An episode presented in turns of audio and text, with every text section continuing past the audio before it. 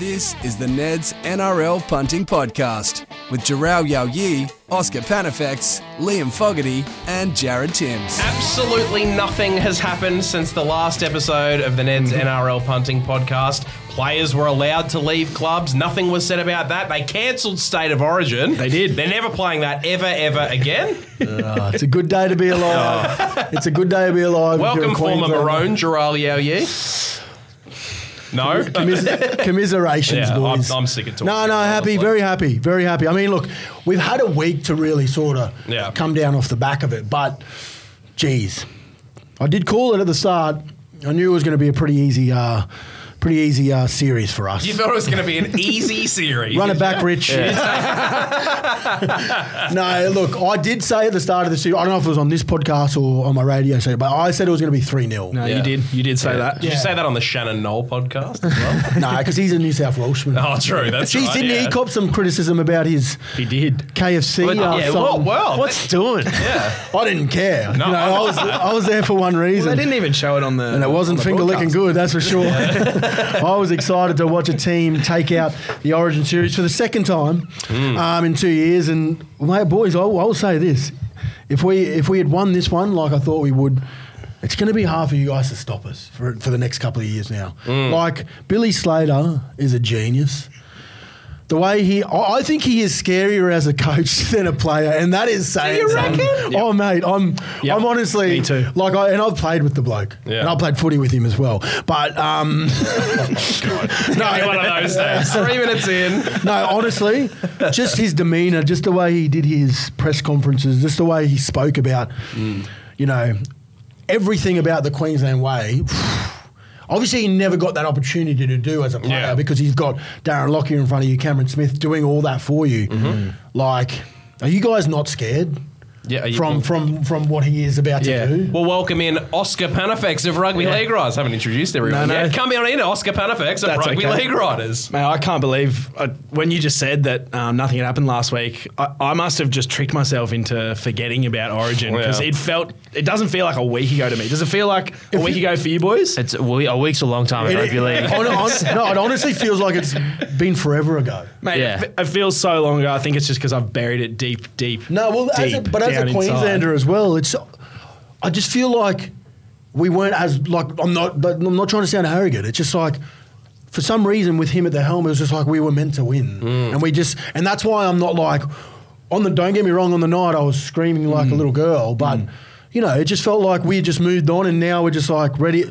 I honestly think that we are just getting prepared for game three.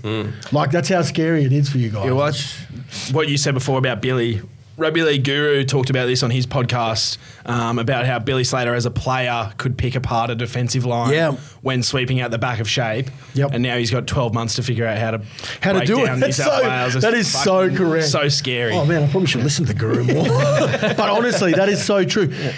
His attention to detail, guys, when you play the game with him, like, it's second to none. So the Guru has been correct there in saying that he's got 12 months to decide what he's going to do, where he had milliseconds to do when he was at fullback. I just, is he going to be – he might become the longest tenure coach ever. Do you reckon? How long was Mal? Well, Mal did 9, I think. Yeah. So – Bill's he's first 2. He's two in. It doesn't look like he's slowing down. And I can tell you this right now, he has got ideas falling out of his pockets. He's stopping people and saying, "Excuse me, let me pick that up." Like he's got so many things that I reckon he has not even unleashed yet. And we're only seeing he's a rookie coach. So I don't know where you guys look. Sorry, I'm not laughing. I don't know where you guys look for that coach. But you just don't have one at the moment, and it's scary to think that we're thinking that a coach can make a big difference, but in the game of Origin, I think it does. Do you know what I think is going to happen? Trent Barrett is going to be the next Origin coach. Well, he can't because he's assistant. He's an assistant at somewhere at the moment. Is he? Yeah, he is. Well, I think he would drop that to be Origin coach, but my point is that he's a horrific coach. So that's what I don't want. Finally, there's a chunky. Hello. Do you have anything else to say here, Liam Fogarty? No, I'm purely on this podcast for the zip line. Yeah. Too rough on the ropes. Billy gets it. That's pretty much what Jarrell's been saying. He gets it. He gets what? It. Yeah, you wouldn't get it. Yeah. Ubuntu. That's it. I'm sick of talking about Origin. Ben Hunt. He's not allowed to leave the Dragons. Jarrell, have you spoken to him? Yeah, What's I did. Going on? He had a great Origin last week. He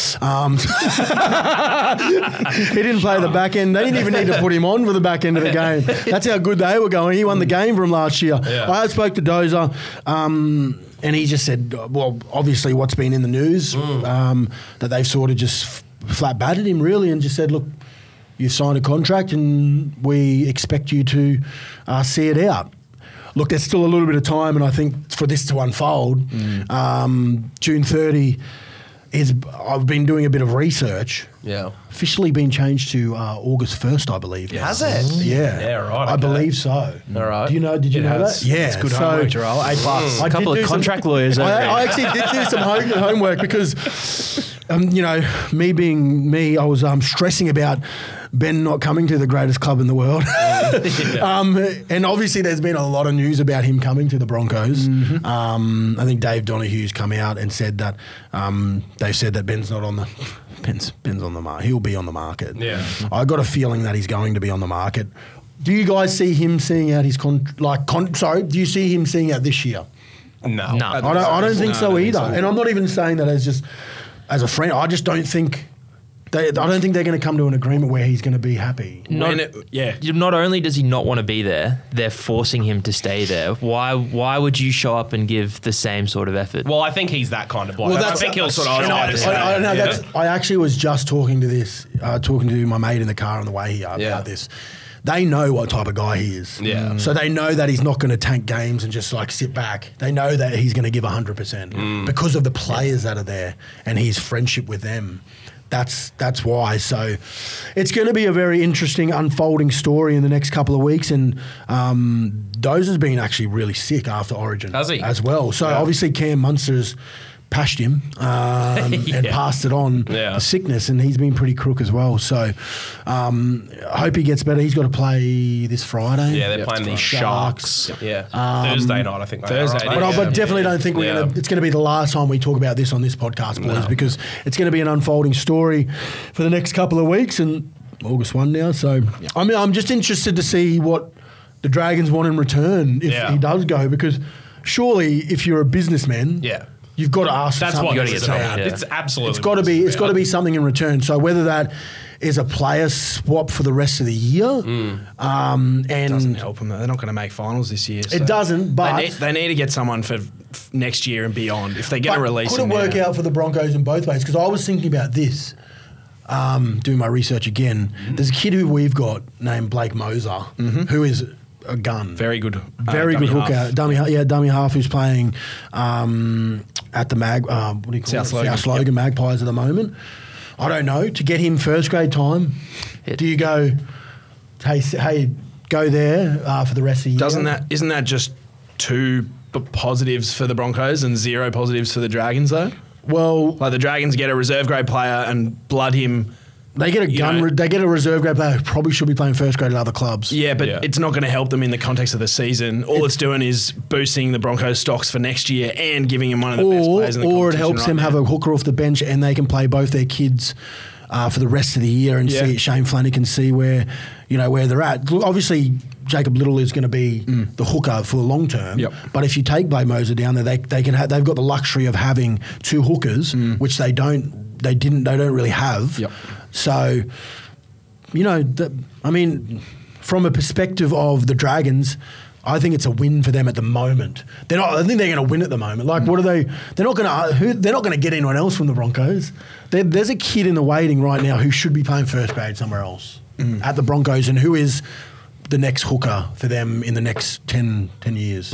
So, it'd be good for the Broncos as well because they obviously get to develop him, but obviously for the Dragons maybe not. But that's what I would like to see. Staying at the Broncos, Reece Walsh banned for 3 games for a foul-mouthed tirade directed at the match officials. Is he too big for his boots, Jarrell? I think he deserved it. Yeah. I think Reece is very, very. We all know he's a very confident kid. Yeah. Like, we know how good he is and how what he can be. But I think, I will tell him this when I see him. I just think he needs to shut his mouth. Mm. I think he just shut up. And I'm pretty sure a lot of other players. Like, I've been very close with Reece, and I'm pretty sure if I told him.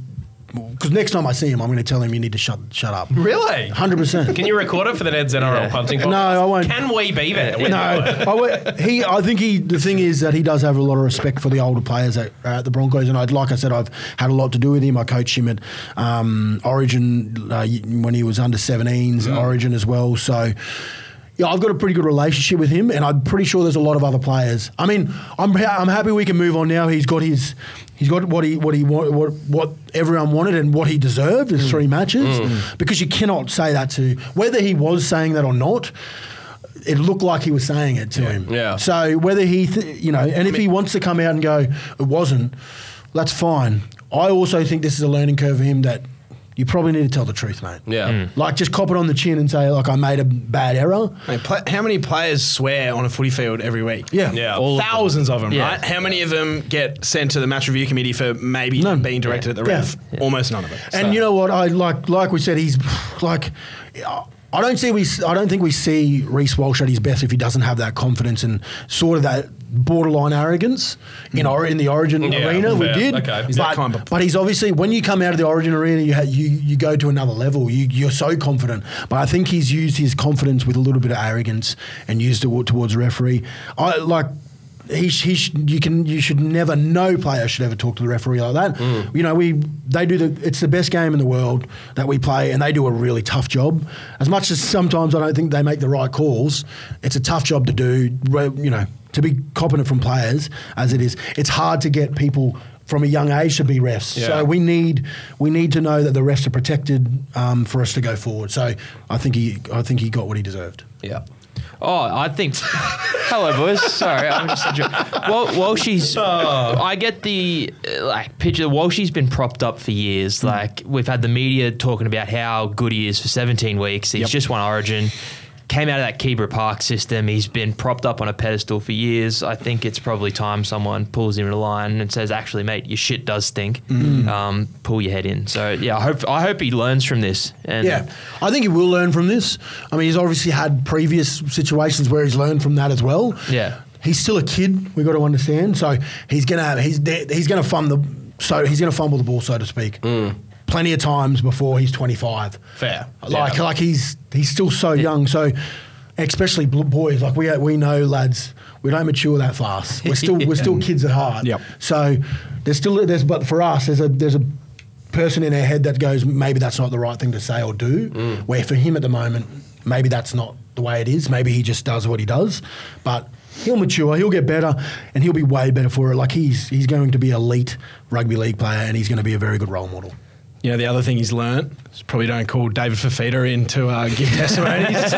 What about that? Again. Okay, mate, I told the misso that today. This rugby league is the gift that keeps on giving. Like, only in rugby league could you call a guy in from the opposition team to back you up. And then one of your best mates, by the way. Yeah. And Origin teammate. And then he goes, oh no, he said it to Batty Garrett. Like, it's just hilarious. Well, the Titans are sitting 9th at the moment. Yeah. So maybe Dave did do what he wanted to do, because now Reece sits out for 3 weeks, and they might catch him a little bit. Yeah, you know what I mean? Tactical. So, Dave, if you're listening to this, you're a genius. Well, that of course rules Walsh out of Origin 3. Yes. Oscar, are you picking Brimo at fullback? Are you picking Ponga at fullback? Are you putting the hammer back there? Maybe. What are you doing? I want to hear your opinion before this. Liam and I are laughing because Fox League put up a graphic, and it had AJ, Ponga and Lindsay Collins in the graphic, and it was like, well, which player's going to play fullback? We know Lindsay can get up. He's put under high ball. My first thoughts were Kalen Ponga. Obviously, he would need to make himself available. Yeah. I don't know how much of his decision to rule himself out before Game 1 was that down to the fact that he wasn't going to get picked, or does he really not want to play Origin this year?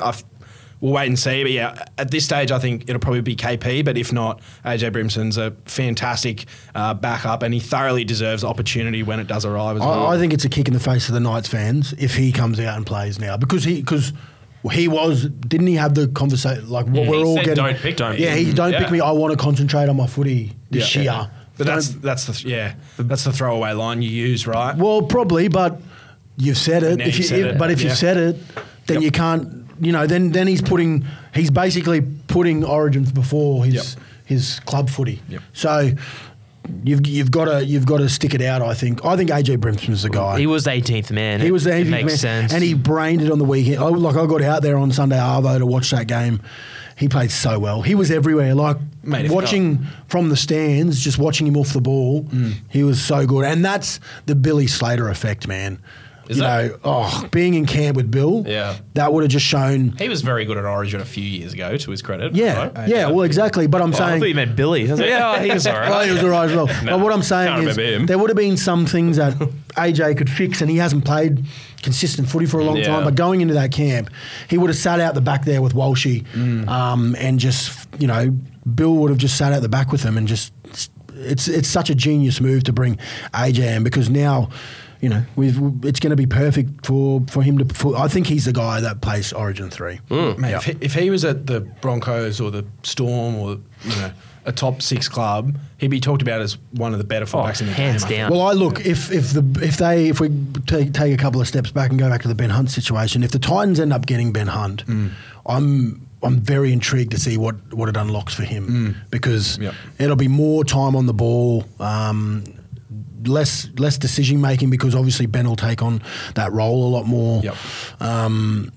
He'll be a lot more of a gun player and great for Queensland in the long run. Dally M Smokey next year. Oh, I don't know. Oh, gee, I like that. Now remember that. That one up. Wish you could make money on it. Clip everything, Rich, by the way.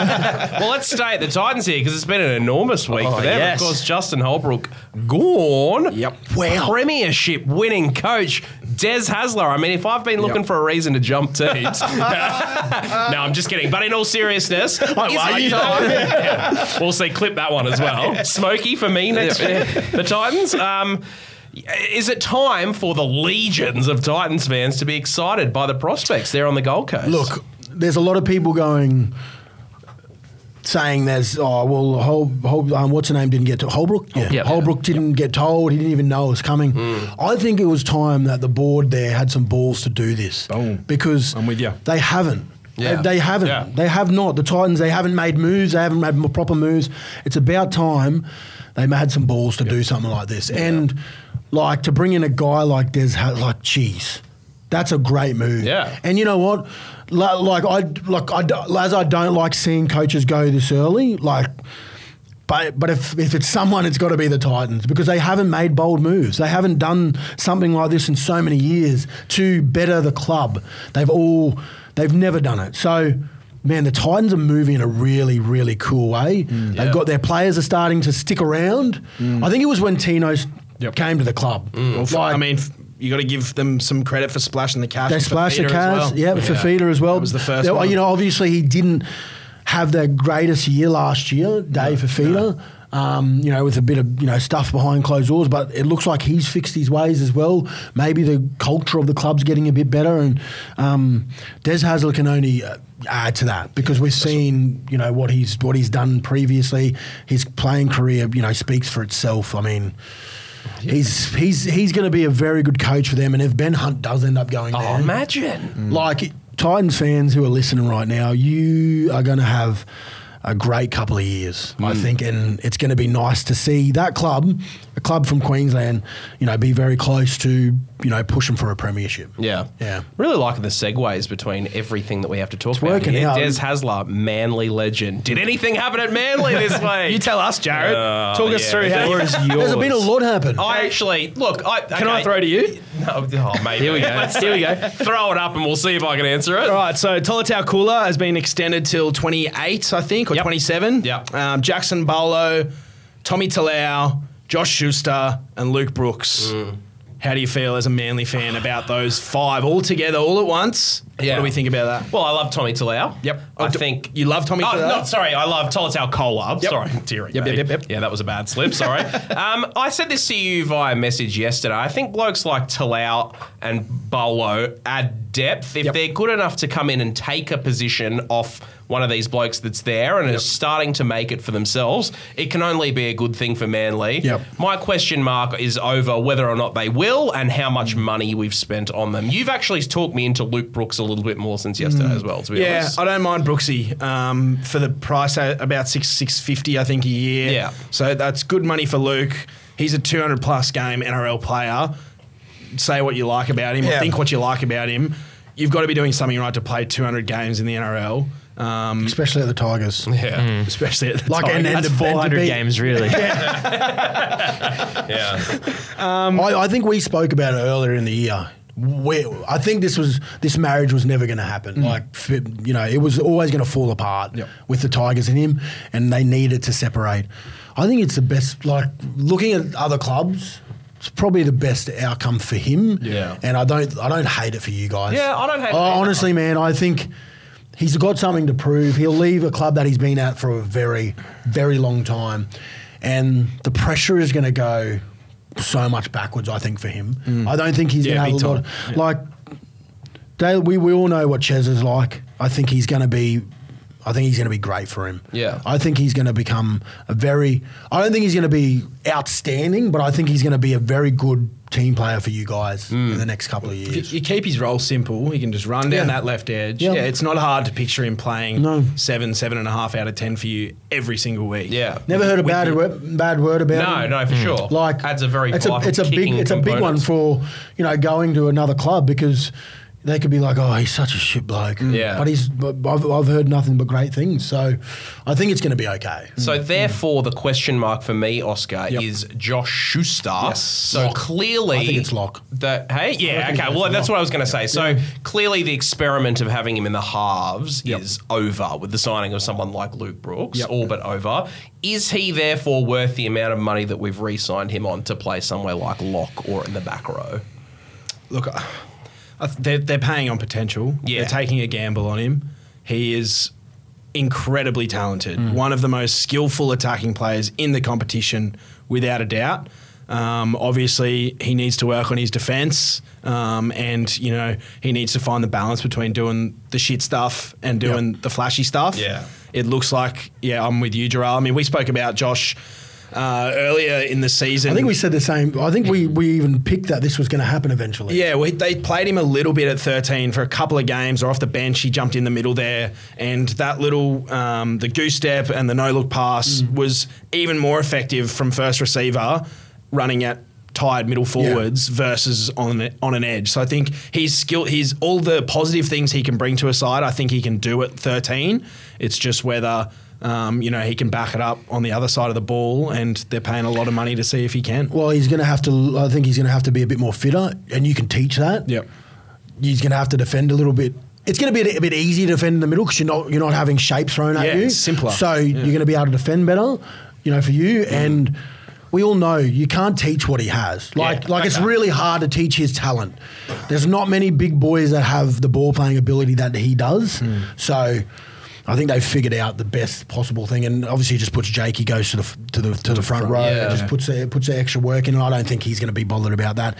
He's a cannonball. Off quick play the ball off him and stuff like that. They're going to be a very scary prospect next year. It's a very scary attacking prospect, I think, if they all come together. And assuming that Turbo's fit next year with some of these outside backs and everything we've got as well. I think attack. But you can teach defense. You can teach defense in the league. They just have to be on the same page. But what those kids have individually, you can't teach. So. My only question is why they've decided to let go Latu Fainu. Man, I was like, why have they? He's one of the Tigers. I've heard he's going. I've heard whispers to Titans. Well, hold on. Than Tigers. But hasn't what's her name gone? Hasn't Fulton gone to the Tigers? Scott Fulton. So gone to the Tigers. He is the guy who's brought all the Olakwatus, all those Polynesian boys that are going amazing.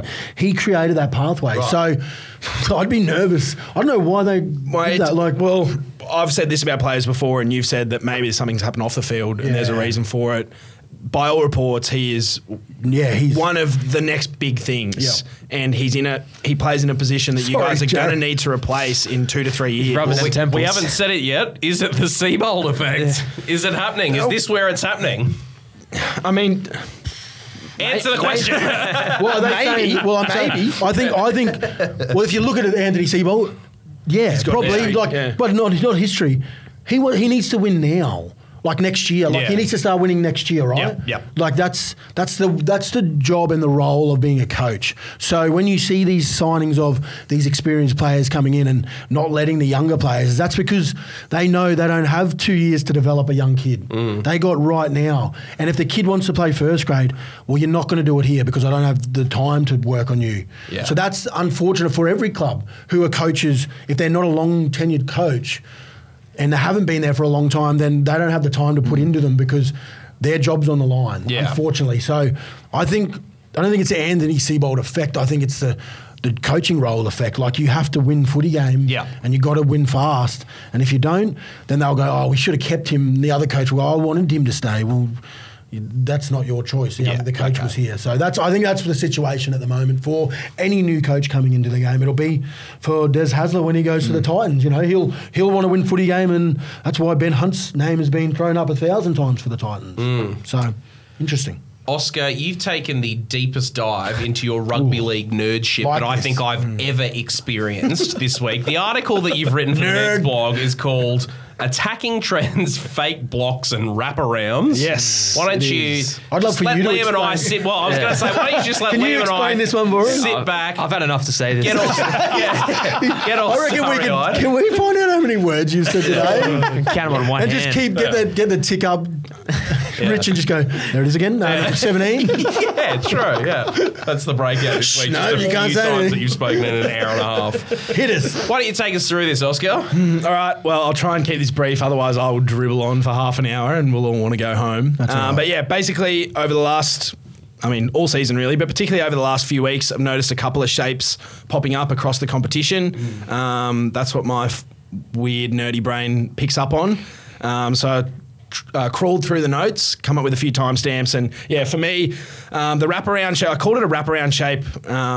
I wonder if you've got another name for it, because it's not necessarily a wraparound where the guy passing it is then wrapping around and receiving again. But it could be the block. It could be the player coming around the back. No, it's like a swivel or a pivot shape. But basically, we've seen a few teams in yardage. The Knights are a team who do it with Lachlan Fitzgibbon and Kalen Ponga. Mm.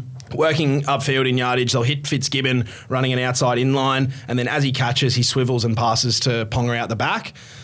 When you've got a guy like Brabham Best and Greg Marju on the outside of Fitzgibbon and Ponga there, they demand so much attention from the defence, and when they sit really wide, it forces their opposite men to number up on them as well. So that leaves quite a gap between the centre and the back rower, and that's the space that Ponga's sweeping around Fitzgibbon into and trying to exploit there. So I've noticed that a few teams are doing that across the competition, but the Penrith Panthers, who over the last few years are always ahead of the pack in terms of introducing new shapes. Yep. Do you remember that crossfield kick from dummy half to Stephen Crichton on the wing in the finals a few years ago? Yeah, so they did that once in like round 3 or something, and they didn't do it again all year. Storm copied them and did it throughout the season. So Penrith have form of creating these new shapes or variations and other teams picking up on them.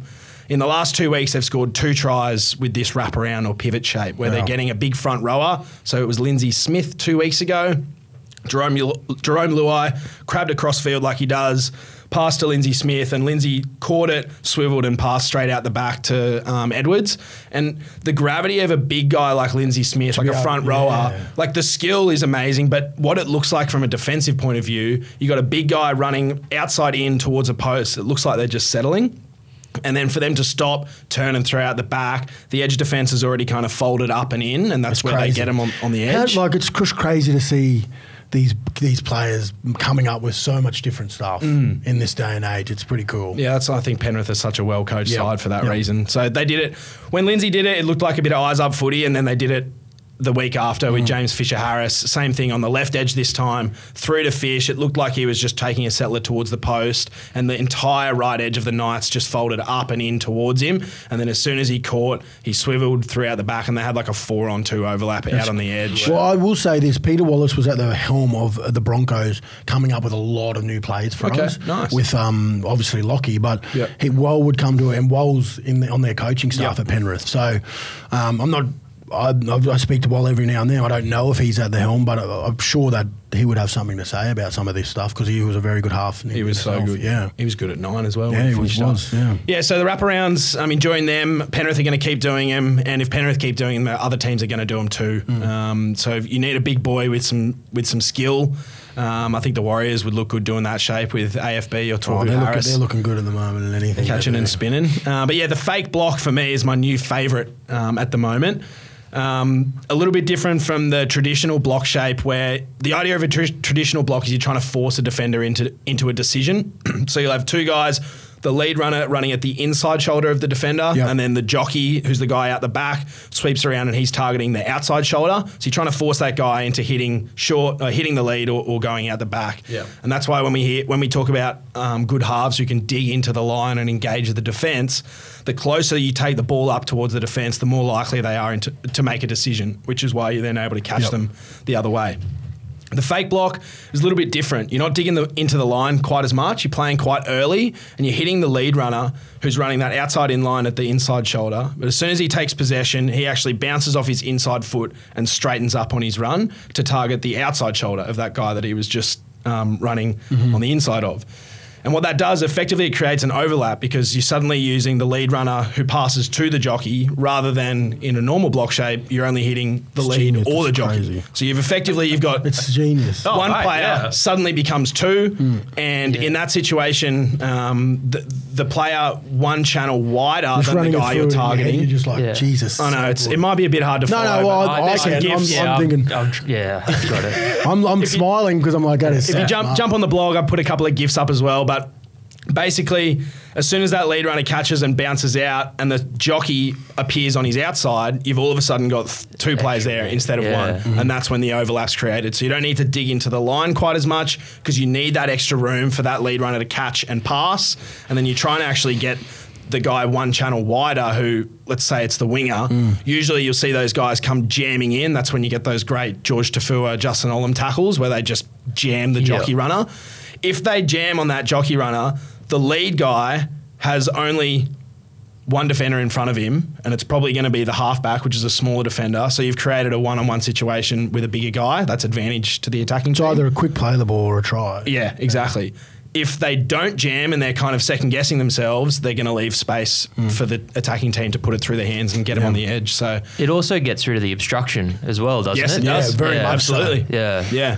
So we've seen AJ Brimson scored one a couple of weeks ago, sweeping outside Brian Kelly. Mm-hmm. The Dolphins have done it quite a few times with Kenny Bromwich because he's such a good ball player on the edge. Yep. And the Rabbitohs tried it against the Cowboys last week, and it would have ended in a try, but Cody threw a poor pass on the end of it. So keep an eye for those little fake block shapes. The better teams in the competition are doing it at the moment, and it's good to watch. The evolution of rugby league, it is so cool to see. Yeah. So cool. Get onto the Neds blog if you've listened to this, punters, because Oscar has cut these up into GIFs, and you can see exactly what he's talking about. It's time for Fog's Fast Five. Now, you've been talking up this Fast Five for the last 2.5 hours, so I hope it lives up to it. Oh, yeah. This is good. So I'm going to start with Manly. So go on. Oscar sent us... Oh, so he's incredible. He sent this really interesting stat about Tommy Turbo the other day, and it's really stuck with me. So for the listeners not in our group chat, which is all of you, I'm going to read out this stat. Tommy Turbo in the last 5 seasons has 56 games played. In that time, he's had 9 serious injuries. And read them out. So it was a hammy, pec, hammy, shoulder, hammy, pec. Sounds like an old PlayStation, like a GTA cheat code. R1, L2, square, triangle. So for those whose math isn't quite as good, so that Tommy Turbo averages a serious injury where he's on the sidelines for 8 weeks or more, every 6.2 games. Wow. So I thought that stuck with me for some reason, and I wanted to go back and just have a look at some blokes that we didn't really get to see enough of due to injury over the years. I have a feeling I know where this one's ending. So, can you sign this card for me, bro? So we'll start with not a bloke that would immediately come to mind when you think of an injury-prone player. Dangerous back from the Broncos, Katoni Staggs. Early 2020s was pretty grim for him. He had a hamstring and knee issues. I hope they're all behind him now. He's the first one that I saw and kind of forgot about. Number two, this bloke played some incredible footy for the Bronx on the wing and in the centres back in the day. He didn't play as many games for him as I would have liked because injury was a big factor. That was Tau Moga. He's got 86 games in 10 years. Number three, I was real excited about this young Broncos player back in the day. He was fast. He was good under the high ball. Incredible improviser. That was none other than Jack Bird. Jack Bird has 140 games since 2015. Shoulder, sternum, ACL issues have seen him on the sideline a lot. Yep. Number four, this bloke played for the Broncos, Queensland and Australia on the wing and in the centres in the early 2000s. I was Brent Tate, old Tater. Tater was... he played 229 games, but was eligible for 318. That's a comprehensive. That'd be about it. Yeah, that's all I can think of. 73%. Yeah. Oh, comprehensive list. And then, look, boys, I feel like there's one name I've kind of danced around this whole segment, and I'll probably time to give him a shout out. Funnily enough, he also played for the Broncos, Maroons, and Kangaroos in the 2010s. He was one of my favourite players to watch growing up. And one of the best backs of his time, I'm willing to say. Fun fact for you boys, I was lucky enough to coach against him at uni footy. He coached ACU in about 2015. Jarrell, you'd probably remember Justin Hodges pretty well. Hodges played 254 games out of an eligible 401, which is 63%. Some of your best work. Honestly, some of your best work. We could stop the potty there. That's good getting. Good for you. With all the stats, trends, and betting you need to know, this is The Offload. Don't argue, Liam. Okay, all right. We're going to start with, turns out State of Origin was last week. It feels like ages. So there's a few Origin stats I'm going to throw in here. Top player of Origin was Lindsay Collins. He was the man of the match with 136 run meters, 29 tackles, and he only did it in 42 minutes. Wow. Which is a fair body of work to get through for half a game. He'd have to have a really bad game not to get player of the series, I would have thought. But him or Cotter are surely the only ones that can win it from Ruben here. I reckon Reece would have been a shout too before he had that. I'm not going to lie to you. I'm still saying Paddy Curran's a good chance of going back-to-back with the Wally Lewis medal. Really?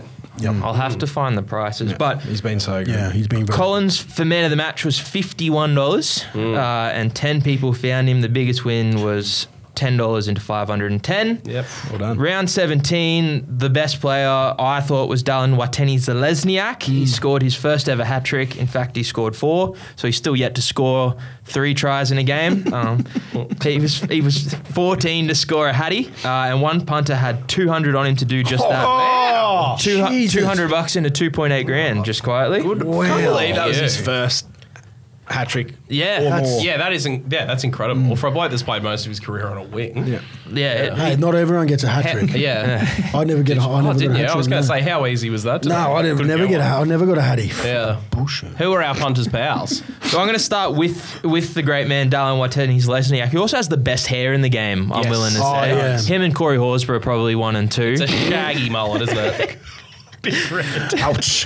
So Dallin has scored at least 1 try in each of New Zealand's last 5 matches. One to consider when they've got the Dragons this week as well, who are obviously in a bit of shambles. No, Waza got Rabbitohs. Yeah, Rabbitohs. Sorry. Yes, they do. So 8 brain from me. That's your weekly incorrect start. Next. I'm good for 1. Watch them come just flowing now. Yeah, at least you're listening to me, boys. That's all that matters. Hamiso Tabuai Fudo continues to have a career year. The Hammer has scored at least 1 try in 10 of his last 13 appearances. Jeez. Wow. Doing really well. Jeez. And then He's turning into one of my favourite players in the comp. Ezra Mam has scored at least one try and 10 of his last 16 with Brisbane as a favourite. Mm-hmm. That's 62.5% for those playing at home. They are very short favourites against the Dolphins this weekend. Mm-hmm. They certainly are. Have you got any tips for round 18? Yep. So Thursday night, it's Sharks v Dragons. Yes, it is. And a couple of big try scorers for the Sharks. Sione Katoa has scored a try in 4 of his 5 previous appearances against the Dragons. Will Kennedy has scored at least one try in 4 of his last appearances against the Dragons. And Ronaldo Mulatalo has scored at least one try in each of his 4 previous appearances at PointsBet Stadium against bottom 4 teams. You can get a Katoa, Ronaldo, and Kennedy anytime try scorer multi for $4.75. Wow, okay. It's a very big line in that game. I think it's like 18.5 points. Yeah. Huge. Storm v Panthers. One of the games of the round. It's actually a blockbuster round this week, just quietly. Yeah. Brian To'o has scored at least one try in 4 of his last 5 appearances, and Cam Munster has scored a try in 4 of his last 5 appearances in Victoria. You can get To'o and Munster anytime try scorers for $7.21. That's the sort of game that Munster stands up and scores a median. Yeah, so not bad at all. What about if you're not first, you're last? Few decent ones to shout out here. Tommy Flegler in the Broncos v Titans game was $67. That'll have to be closest to the longest of the year so far. Well, we had 101 pop on, it wasn't Max King. It was one of the Bulldogs players. It was Jacob Preston in his second game of the year, 101. Oh, because he was named on the interchange earlier in the week. Yeah. Yes. But 67's as high as they normally go. Yeah. And then Homole Olakuwadu was another one that stood out. He hasn't scored in a while, $26 for him. Yep. And we talked about him a lot. Val Holmes in Origin was $13 first try scorer. I cannot believe that got up again. Yeah, yeah. You were on it, didn't you? You tipped that, didn't you? I did tip it, but I didn't get on it myself, because I'm a coward. Oh, you all knew that. Yes. The hospital passes are the massive bets that didn't get up. What did we see? So we saw 40K on the overs in Roosters v Raiders. One bloke had 30K on the Broncos head-to-head. Oscar had 20K on New South Wales head-to-head. And we saw a 9K bet on the New South Wales ladies to win by more than 6.5. Oh, no. And they won by 4. That was paying $3.40, so it would have been a fairly decent convert. Jeez. And the incorrect groundings are my favourites, the multis that missed by one leg. I've found the only Queenslander that had a bad night last Wednesday. So it was $10, 7 legs into what could have been 17 grand. Wow. And he's 17 legs? And he's got the first leg wrong and then had to sit there and watch everything else get up. No, that hurts more. I think that hurts more than getting all of them. Yeah. And then one left. So he had Harry Grant first try scorer. Then he had Queensland head-to-head. That's what it was. Yeah. Come on, mate. He's playing off the bench. Yeah. Off the bench, yeah. Queensland head-to-head. Let him have his moment. Queensland 13 plus. Head-to-head and 13 plus? Yeah, yeah. No, so he's a knob. Great betting.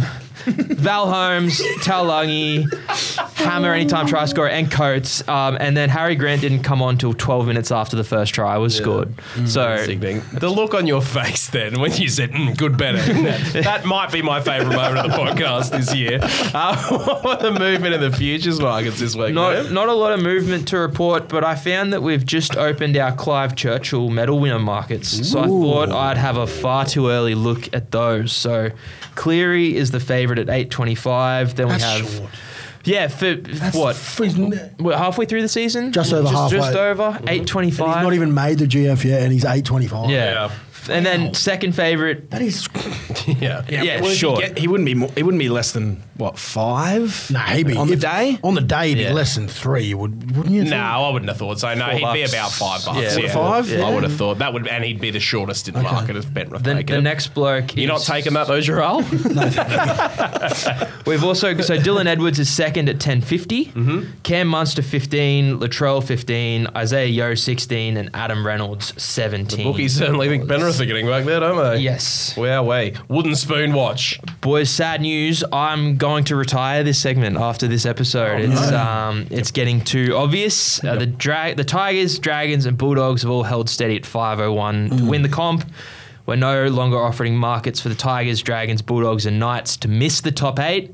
And the West Tigers are $1.90 for most losses, Dragons $2.20, Bulldogs $9.50, which looks value to me. Yeah, that is the clear standout value in this list that you've given. And Newcastle $14. Imagine putting money on $5.50 and going, come on, lose. That's the best. Yeah. I hate all of those teams, so I'd be happy to do it, to be honest. Fine by me. Don't tell the misso. Great bounce back week for Oscar and I in the open groups. It's not how you attack it, boys. It's how you bounce back. That's it. Well done, gents. It's a long season this thing. So State of Origin, I backed Val Holmes and Jeremiah Nanai anytime try scorer for $11.75. My little brother jumped in the open groups. Did he? Yeah, and he got on both of those. So he was nice. He wanted me to say thank you very much. That's all right. He's very welcome. So so Val Holmes, Nanai anytime try scorer. If I'd been not a coward and taken Val first like I tipped, it would have been $40. Such is life. Oscar and I both found Nanai in Origin, but Oscar had him after the news he was on the bench, so he got him at $3.80. Well done. Yep. We both found Valence Tafare anytime try scorer. Finally. That was my favourite of the round, let's be real. Up the house 3 weeks ago, Wayne, you dog. Yeah. Ridiculous. Play him earlier than the 78. Look what happens when he gets minutes. Very touchy subject. And then the Cows game, I took the Cows head-to-head at $3, and then I had a same-game multi, Cows to cover, and Val Holmes anytime try scorer at $5. Big fan of Val at the moment. Mm. There you are. The AFL boys typically bad at putting winning bets into the open groups. Dylan, the host of that show, is over in England this week at a wedding, so I had to fill in for his AFL radio spots last week. And on the radio, did you get tips? I tipped a $24 same game. Let's go! Cop that AFL podcast. We're better than you at that as well. So when we're shit at our own one, we go over and do their job. Yeah. Best day ever. Yeah, good. Anything else? Yeah, so this was the best multi that one of the punters landed on Origin. 4 legs, $20 into 11 grand. What? Okay. Val first try scorer, nice. Talangi anytime, Damien Cook anytime, and Jeremiah Nanai anytime. Good on you. Wow. Mate. Great bet. Congratulations. Really enjoyed that today, Liam. Thank you. That's all right. Now shush. The Neds NRL Punting Podcast Multi. Another week, another multi that fell over by 1 leg. We got one up in week 1. Yep. And it's fallen over by 1 leg 7 times. Yep. Oh, sounds about right. No way. Absolutely sickening. Whose didn't get up? Yours. Oh. That back-to-back week. I wasn't even trying. Yeah, I think it might have been. I wasn't even trying to steer you into that. I'm happy to. If I get it wrong, I'm happy to take it, but I won't be getting it wrong. It was just week. Broncos head-to-head and the Titans. Oh, that's right. From McLean. That should have been the surest leg, honestly. It was the last one of the weekend. Yeah, it was. Yeah, and they were in it the entire way as well. I'm a fraud. Pretty sickening. Boys. Well, why don't you kick us off this week? Yeah, Charles? I have just gone. They're just on a hot run. This team, and I just like what they're doing, and I'm so sorry. That's right. The Wars. They're playing really well. They're back home in Auckland. Back in Auckland as well. So I've just gone the Wars head to head. I mean, whatever they've got there, you know, whatever they're doing there at the moment, it's working, and they're playing really good. They're going to play. They're at the moment. There looks like they're going to get a home final, which could be amazing. Agreed. For you. Yeah. So, yeah, I've gone the Wires head-to-head this week. $1.70. Against the Rabbits, sorry, bro. How much are they paying? $1.70 at home. Yep. Not too bad. I'm worried about that game as a Rabbitohs fan. All right, I'm going second this week. Last week, I tipped over 45.5 points in the Eels-Dolphins game, and I'm pretty sure the Eels scored 45 points themselves. 48, yeah. So that one saluted. I'm looking at a similar thing here. Liam said that these two clubs are allergic to defending, and I absolutely agree with him. It's the Raiders versus the Titans this week. On Friday. I think it's Friday, isn't it? Anyway, it doesn't really matter when it is. Freezing. Saturday. It's freezing where it is down there. That's right, yeah. Saturday. And two clubs that are allergic to defending. 45.5 points is the over-under line. We're going over that this week for $1.90. Again, Liam, your third this week. Cowboys v Tigers. The line set at 14.5. Double-digit lines always scare me, even though I think the Cows will flog them. So I've shaved off a few points. I'm taking Cows minus 8.5. Yeah, $1.50 as well. Yeah, I like it. A bit of value for that. We need something. Come on. Yeah. I thought. And we're going to be alive by this point, Oscar. So where are you taking us? Nervous. I'm going to take the Finns plus 10.5 line against the Broncos. I think with Reece Walsh out, Flegler and Ricky, that's a lot of minutes and a lot of good work that you're missing from the pack and your most creative, attacking player in Reece as well. So I think the Dolphins have – I'm thinking they might just be about to come out of a bit of a slump that they've been in the last month or so, getting a few guys back. Felice is back. Jeremy Marshall-King is back. So, yeah. Is Sean O'Sullivan back? Did you say that? Sean O'Sullivan's back too, yeah. He looked short of a run last week, but he's back in there this week. Should be better again. So, yeah, 10.5 for the Finns. Fingers crossed for a hammer hat-trick as well then. Let's recap this. Yep. Jarrell, Warriors to win, $1.70. Jared, over 45.5 in the Raiders and Titans game, $1.90. Liam, Cowboys at an alternate line as favourites, 8.5 points, $1.50. Oscar, Dolphins, the line is 10.5 points and they're outsiders. And it's actually only $1.82, so the bookies sort of leaning in your favour there as well. $8.75. Yep, there you go. This is the one, boys. We need one back. Rugby league gods. Come on. I've been here before. Yeah. Something. Every week it's unbelievable. Every time. Sure, well, we're absolutely due, so hopefully this one gets up. Yeah. It's already built for your convenience, punters. It's available under NRL round specials at neds.com.au and on the Neds app. And also, Liam, what are you doing with it? I'm going to throw it in open groups. Beautiful. For our final thoughts this week, boys, earlier in the week, Jarrell and I gave our mid-season bold predictions. Now, let's not forget that we all predicted the Roosters would win the premiership this year, and they're currently sitting 10th, I think. Yep. And probably lucky to be 10th. So we had another go. Jarrell, you said if Ben Hunt signs with the Broncos, they'll win the premiership this year. Yeah, I think the star lineup that they have, adding him to the equation, they just look the goods. If he can, if they can get him there for the back end of the year, I think they can go on and win the grand final. Mm. Yeah, if they play finals footy at home at Suncorp Stadium, and Ben Hunt's there, I think it's going to be very hard to stop them. Yeah, absolutely agree. My bold prediction, and it might not even be that bold, because since I've said it, pretty much everyone seems to be agreeing with me. I think the Warriors are going to play a prelim this year. Yep, they're in every good chance of doing that. Oscar, what do you reckon? Well, keep this short. I did a lot of homework on this one, boys, today. I nerded out on the computer for about an hour, but I had a look at the current top eight, and then I looked at each side there and kind of guessed where they might finish up, how many points we can add to their current tally. Yep. And my bold prediction... I like this. This is cool. My bold prediction is that there's not going to be... I think the current top eight isn't going to stay the same. Positionally, it might change around, but I don't think anyone from outside the current top eight is going to work their way in. Right. Which is a big call because the Cowboys... sitting at the edge at the moment. Cowboys and Roosters are the closest right now in terms of they're both sitting. Cows are 10th, Roosters are 12th on 15. And you've looked at every game and thought difficulty for them to win. Yeah. To be able to get... Yeah. Looked at all them. Like that. I wouldn't be surprised if Cows sneak their way in, but at the moment I think it's pretty solid, and if the Cows were to sneak in, I think it might be Parramatta that fall out. Okay. Cows and Parra verse each other in round 21. Well, can you elaborate what the order is going to be? So we can at the end of so when the finals come along, we can go where you are. Come back and go. You idiot. No, because I think it's cool. Yeah, that's what I want to do. My eight, I think it's going to finish Penrith first, Warriors second, Souths third, Storm fourth, Raiders. Broncos, Sharks, Eels. Oh, incredible. The Raiders. And they're that firmly entrenched in the eight as well. Yeah. I don't care. Does that mean... Wait, hold on. Does that mean we have to first send them down there? The Broncos? Yeah, it would be. Because they'd be playing top four, wouldn't they? We have the worst record down there. Yeah. We have a terrible record. Yeah. No.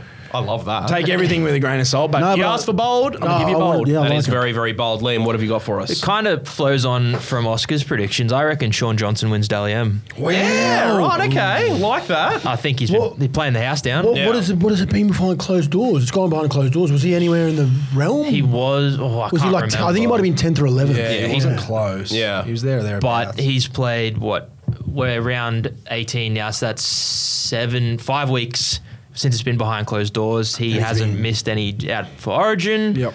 He's played the house down in that time. Yep. I think he'll be up there now. Yeah. He's that player in a team that's good enough to feature as well, isn't he? Yep. Ooh, there you go, boys. I like that. Cool. I'd like to see SJ. Yeah, it would be pretty cool. It would be a rise from where he's come from again, because he went like this. It's been a bit of a roller coaster for him. Yep. Final thought this week. Liam, it's your Bucks this weekend. Where are we meeting you? What? Oh, yeah. I must have missed a memo. Yeah, me too. He's told me it's in the mail. They're in the mail. Oh, unbelievable. Wow. Yeah. I see each other every single... Rich, did you get an invite? What's up? I'm going to the Bronx Fins game, actually.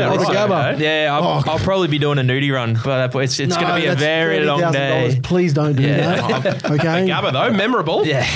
You won't make it past. It's a long day. There's a lot of stuff we're doing in between. So if I don't make it, it's been real, boys. I've enjoyed the ride. Well, congratulations. That's outstanding. Well, the worst thing is yet to come, and that's getting married. Yeah. So you're going to make it through this, mate. Don't worry. I'm quite confident that Liam's partner has dropped off listening to the podcast. No, by this point. She would be weeks ago. Yeah. Weeks? She hadn't even started. Yeah. She told me. Barely watches the clips. Yeah, that's true. What are we calling the episode? Bucks. No. We always do this, don't we? Yeah. X's and O's. Because he just come up with great X's and O's today. X's and O's. Yeah. Yeah, okay. How am I spelling that, though, when I'm writing that? Just E-X literally... apostrophe S? E-X apostrophe S. O-H apostrophe S. Okay. Yeah, for all the people who don't know how to... Well, it helped me a lot. I'm really happy he did that. Yeah. All right, punters, thanks for listening to X's and O's. Enjoy the footy this weekend. If you're having a bet, always remember to gamble responsibly.